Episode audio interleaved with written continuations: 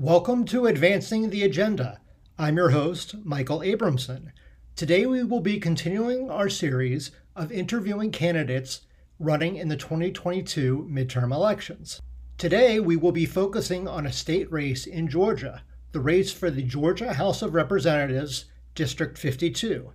And my guest today is Wendy Ehrenkeel. I have invited Wendy's opponent, Shea Roberts, to come on the show, and she will have the same questions that I ask Wendy. Wendy Aaron Keel is running for Republican Georgia State House District 52. Wendy has lived and given back to her community for over 20 years. She is currently a member of the Junior League of Atlanta, where she served on the board of the Georgia Network to End Sexual Assault. Wendy also serves alongside her two boys on the Youth Men's Service League, which teaches leadership and life skills to develop our young men to become confident, capable, and future leaders. Wendy is a precinct and county committee member of the DeKalb Republican Party. Wendy is also an avid tennis player, and she is a member of both USTA and ALTA. Wendy grew up in Daphne, Alabama, and graduated from Christian Brothers University with a Bachelor of Science in Business Administration while also lettering in college tennis. For over two decades, Wendy has been a successful sales leader in the medical device industry. Wendy and her two sons live in Brookhaven. She and her boys have been active in sports at the Cowart Family YMCA and Murphy Candler Park. Her family also enjoys tennis, football, lacrosse, traveling, and pickleball. They are also members of the Peachtree Road United Methodist Church. Wendy, welcome to Advancing the Agenda. Thank you so much for having me. As a preliminary question, where does House District 52 sit? Sure. District 52 is very unique, Michael. I'm one of the only candidates that goes from DeKalb County into Fulton. So it encompasses a little bit of Brookhaven, where I actually reside, into Sandy Springs, and then over into a little bit of Dunwoody. So, District 52 is located north of Atlanta, and it's a big, diverse district. It is. Let's start with the question about why are you running for office? Yeah, that's a good question. I am running for office, Michael, because I seriously cannot imagine a world for my kids to grow up in like what we're seeing today. So, a couple of years ago, you know, we started seeing a lot of things go downhill you know, taxes, inflation, but the biggest thing of why I'm running is crime. Um, I'm a single mom of two boys, and I do live in Brookhaven, but we've seen just record numbers of crime, you know, all the crime that's going up all over this country, but not much less Atlanta, Georgia. And it's creeping up into the Brookhaven area. And I just, I wanted to throw my name in the hat and I wanted to serve.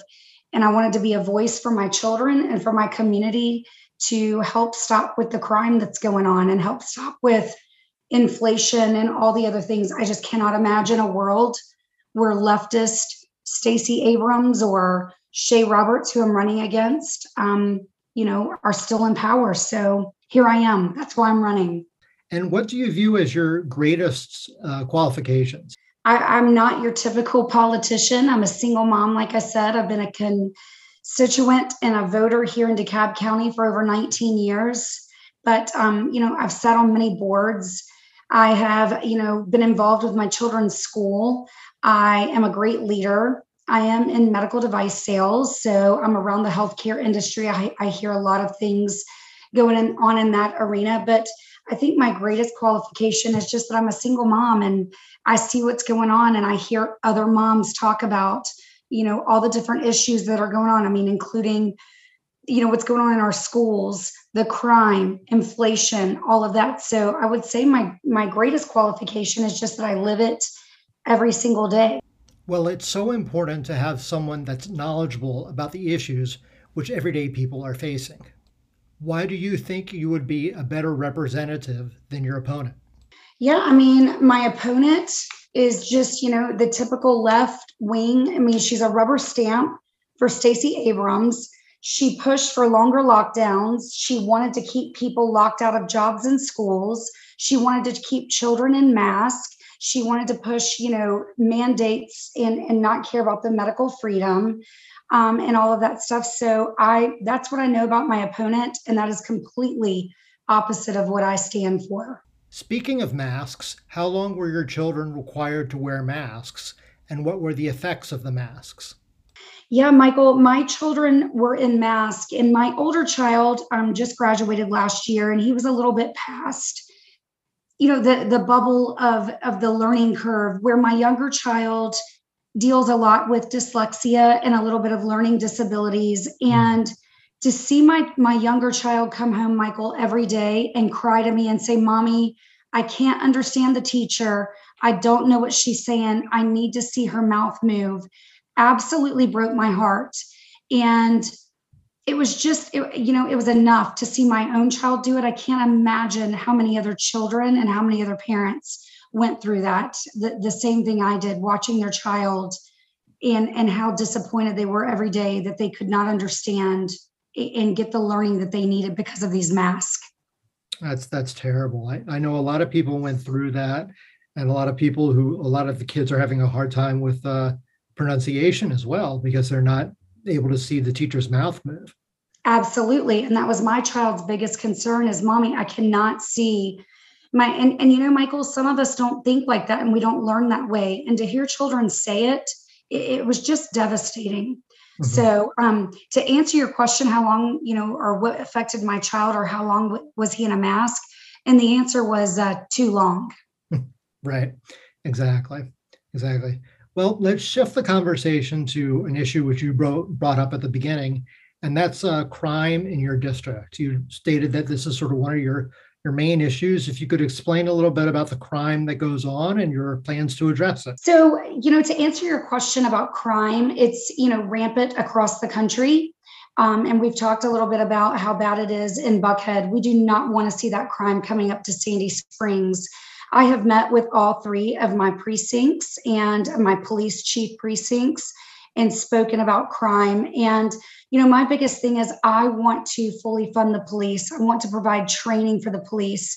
You know, the left, their talking points are to defund the police. My opponent actually voted to defund the police with House Bill 286 in 2021. And it's just, you know, it's disgusting how these left wing Democrats want to defund the police when really, you know, it's hurting their communities the you know the most. We have a huge problem with crime, Michael, across the country. You know, there was an article that came out just the other day that nationwide, 56 officers have been killed by gunfire. Oh, and terrible. I mean, that's that's incredible. 14 more than this time last year, and about 45% ahead of the 2020 pace. So, what I'm going to do when I get elected, and the first thing I'm going to do is I'm going to continue to work with the police force, with the police precincts, and with the police chief. And I am going to just come up with ways and work across the board of how we can fund these police officers, make them feel like that we care. A big thing in the community is they put their life on the line every day, Michael, and they just want to feel like they're supported, and they do not feel like they are supported um, today, even the ones in Sandy Springs, even the ones in Dunwoody and Brookhaven, they want to feel like the community is behind them and like their taxpayers and constituents are behind them. So I want to be their conservative voice and I want to be their overall voice to tell them that we we support them and we care about them and we want them to do what's right for our community and protect us. To give the viewers a little bit of background, Sandy Springs Brookhaven and Dunwoody are their own cities, correct? With their own that is correct. Police departments. That is correct. Um, Sandy Springs um, became a police or a city back in I want to say 2008. Um, they have a full police force as of 2012, and and just to let you know, Sandy Springs of all the three precincts actually do a very good job with um, hiring and their police pay um, pay. They just need to feel like they're supported in the community. So it's been nice meeting with them and getting their support and hearing, you know, what their concerns are as well. So um, I think we're pretty much aligned um, in that matter. But yes, those three cities are their own three different precincts. Advancing the Agenda has covered the proposed Buckhead City. Bill White chairman and CEO of the Buckhead City Committee, has been on episodes 17 and 36 of the podcast, which were great descriptions of Buckhead City. Would your district, House District 52, be part of the proposed Buckhead City? So, no, and that's a great question. And I am fully endorsed by Buckhead City, which I'm very proud to say that. Um, I, I attend a lot of their events and it's nice to be endorsed by them. But where it is important, Michael, is that even though mine is not a part of it, I touch those city or the city of Buckhead and I touch those districts. So those districts will be reaching out across to gain support. So when they do introduce legislation for the city of Buckhead, um, they will be, you know, reaching across for the districts that are closest to them to help vote in favor of what they're going to be introducing. And and just from a practical reason, if there's if there's crime in Buckhead, only a little bit further north is your constituents. That is exactly right, Michael. Just a little bit further north is my are my constituents. I have had probably four very dear friends move out of Ashford Park and Brookhaven in the past year due to the crime. It has kind of creeped up toward our area. Uh, my sister and her husband have two young children. They moved completely out of Atlanta to get away from the crime. They didn't even want to keep their children here to start school here in pre-K and kindergarten. And that's unfortunate, Michael. We have a beautiful city. Um, our, our district encompasses three amazing cities with great people. And it's unfortunate to hear all of these people leaving. That's tax dollars leaving. That's, you know, good constituents leaving, all because no one is doing anything about the crime. And the crime seems to be increasing both in its frequency and in its brazenness. Last Thursday, a man was murdered outside of his home, shot to death. And over the weekend, a car rammed through the front window of a brand new restaurant in Buckhead. Absolutely, Michael. And, you know, I know we're, we're speaking for House District 52 here, but you're exactly right. Um, you know, the mayor of Atlanta came on a couple of weeks ago saying that, you know, crime is down and the drag racing is down. That's another important topic to bring up drag racing in the in the streets it does come from buckhead all the way up you know peachtree road comes up into brookhaven into my you know constituents and they did. They drove a car and killed a young man. There's so many hmm. murders that happen as well that you know are just swept under the rug. And it's unfortunate that these things are not being addressed and that the crime is still happening. We we have got to get in there and all of us come together to put an end to it. It's absolutely it's out of control. Speaking of drag racing, on Saturday morning, the downtown connector, that's I-75 and I-85 that goes through Atlanta, was shut down around 5 a.m. with just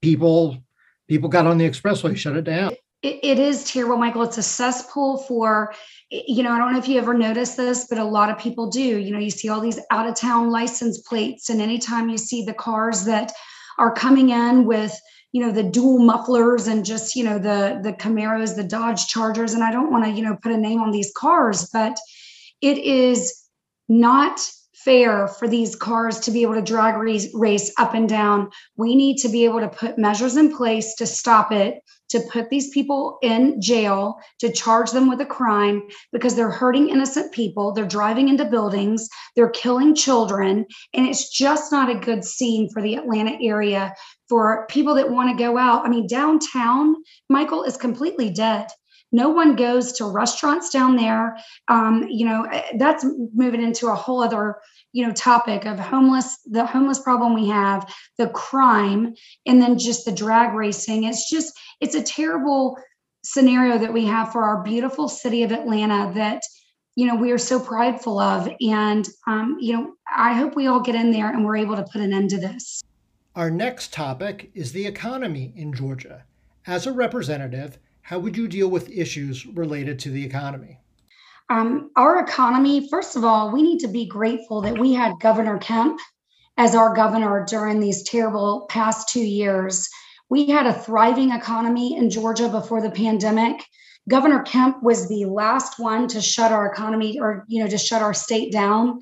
And then the first one to reopen when we were able to reopen. Um, but speaking of the economy, just with everything going on with the inflation coming down from, you know, the national level from President Biden, every time I go out and door knock, door knock Michael, all I hear is, oh my gosh, gas prices and food. And being a single mom of two boys, let me tell you, going to the grocery store and living on a budget, buying one bag of groceries is what I used to a couple of years ago buy three bags of groceries for. And that adds up. People mm-hmm. aren't going out and going to the movies like they used to, doing extracurricular. People are living paycheck to paycheck and and people are feeling it. So um, it's an issue. It's a problem. The gas prices are a problem. And you know if i hear the left one more time say oh gas prices are going down well that's great. But they are still a couple of dollars above what they were when biden took office. So i mean people are noticing it. People are tired of it. And people are going to go to the voting polls and they're going to vote with their wallets because people can't afford to keep paying all these prices and all these taxes and all this inflation so, with me being in office and elected, I am hoping to join across and I'm going to, you know, eliminate and be a part of legislation that eliminates wasteful spending. We cannot keep spending money that we don't have, Michael. We cannot keep taking care of everyone else. You know, we have got to take care of Georgia. So, like I said, you know, um, Kemp is the number one state to do business. So, it's a good thing that we do live here. But we have got to get these prices down. Right. No, I think it's a, it's an issue that's affecting everyone, and it's a, it's not a red issue, not a blue issue. It's a green issue. That's that's completely right. And I hear it across the board. And you are correct. It's a it's an American issue. People are suffering, and people are tired of it. Related to the economy issue is that Georgia has a large fiscal surplus. What do you think should be done with that surplus? Yeah, I'll tell you what I think should be done with that surplus. I think that it should be returned, you know, to the citizens of Georgia. You know, Governor Kemp did that and returned over a billion dollars of that of the surplus funds to the Georgia taxpayers to help them fight, you know, that Biden inflation. So that's what I think should be done with that money.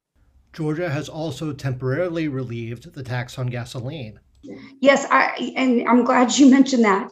Uh, we also had where the Republicans suspended, you know, Georgia's de- gas tax. So um, that was very nice as well.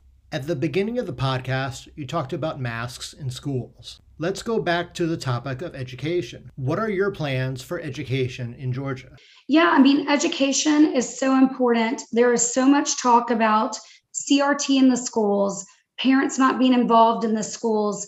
And let me tell you that's that's where we've gone wrong. We need to get back to reading writing and arithmetic. We need to have parents involved in these schools. We need to have the government stay out. Um, and then you know with education if we can just stick to the basics i think everything would get on track. I think the government is trying and the democrats are trying to stick their nose into too many things that really and truly the average Georgian just want their child to be educated. They want their child to be safe in school and they want their child to come home and have friends and be happy. And all of this CRT and pushing these things down these young children's throats, it's it's not healthy. And it's really and truly it's not a winnable solution. How would you propose eliminating the teaching of CRT or critical race theory? Yeah, I mean, critical, critical race theory, just to let you know, Shea, my opponent, voted nay to the passage of a bill limiting CRT in Georgia curriculum. And just to clarify, by voting against the limitation of critical race theory, she was for the teaching of critical race. That is correct. She was absolutely for more critical race theory in schools um, you know, teaching of divisive concepts or, you know, like an individual should be discriminated against or receive adverse treatment. Michael, you know, slowly on the color of, you know, somebody's skin in race. And I think we all know that that just does not work. I mean, and Martin Luther King said it best, you know, we don't need to judge anybody by the color of our skin. We need to just all be Americans together. So, yeah, my opponent voted for that and she voted nay, meaning that she wanted more critical race theory in schools. Uh, are you in favor of Common Core being taught in schools? I am not in favor of Common Core being taught. Um, again, I know we all have different learning styles and learning levels, but the way that I look at it, Michael, is you know, we do need to challenge kids. We need to keep them you know educated based on what they are learning and with common core it's it's really going down to a level where they're we're not making the kids you know be held accountable therefore we're not making georgia be held accountable georgia ranks very low you know i want to say and I want to say it's in the 47th or 48th percentile across the nation. That that's disgusting, Michael. We need to have these teachers teaching these kids, having these standard test scores coming in higher because these kids are capable of it. And if we continue to keep catering to, you know, oh, the child can't do it or the child's not, you know, able to do it, then we're not going to raise our standards. Therefore, we're going to complete, you know, we're going to stay low across the nation with our testing scores and we're better than that. So we need to not teach common core. We need to teach on the ability of the kid of the child and we need to challenge these kids because they can do it and there are resources available. We just need to make sure that those budgets and those resources are going toward that and not you know towards um, bonuses for teachers or bonuses for you know DeKalb County Board of, of Education we need to reallocate funds so it does go toward the child and it's spent fairly for you know for education. Do you have a, an opinion on school choice? I do have an opinion on school choice. School choice you know the the money should follow the child so if a child is in an area where the school is performing low, why can't that child use that tax money, Michael, and go to a school that they have a chance to perform higher? Because mm-hmm. as we all know, if a child can perform better, they're going to, you know, perform better in college and then, you know, later along later on in life. Jumping back to an issue related to the economy, what is your position on taxes in Georgia? Yeah, thank you for that question, Michael. Um, of course, I am for lowering taxes and I am for having lower taxes across the board for Georgians. And your position applies to corporate taxes as well? Absolutely. Our last topic is healthcare. Stacey Abrams, who's running for governor as a Democrat, is pushing for Medicaid expansion. What is your position on this issue? So, yeah, Michael, concerning Medicaid expansion, once again, it's a false rhetoric talking point from the left you know they want to sit there and say that you know Stacey boldly announced when she was running back in 2018 that she wanted to expand Medicaid you know Medicaid expansion by 500,000 people and just to let you know in 2019 there were um, 2,125,000 Georgians were on Medicaid. As of June 22nd, 2022, there are 2,718,000 Georgians on Medicaid. Medicaid has been expanded, Michael, and it has not worked. Um, that's an increase of nearly 600,000 people, and we are still in the same problem in the situation that we are in today. And everyone wants to talk about, you know, the closure of Atlanta Medical Center and, you know, expanding Medicaid. Well, that money has to come from somewhere. Um, just to let you know, too, with me being in healthcare, I hear it daily you know, Georgia has to pay for these Medicaid patients. Right now, there are only 64% of providers in Georgia that will even accept Medicaid. And why is that? Because they're not getting reimbursed. Mm-hmm. It's not reimbursed the same, Michael, as if you have private insurance. Um, private insurance reimburses, you know, roughly around 130 to 140 percent, whereas Medicaid you know, reimburses at 85%. So, where is that money coming from? And then, two, if we do push the expansion of Medicaid, it's going to cause, you know, covering Georgians up to I think it's that 138% of the uh, federal poverty level.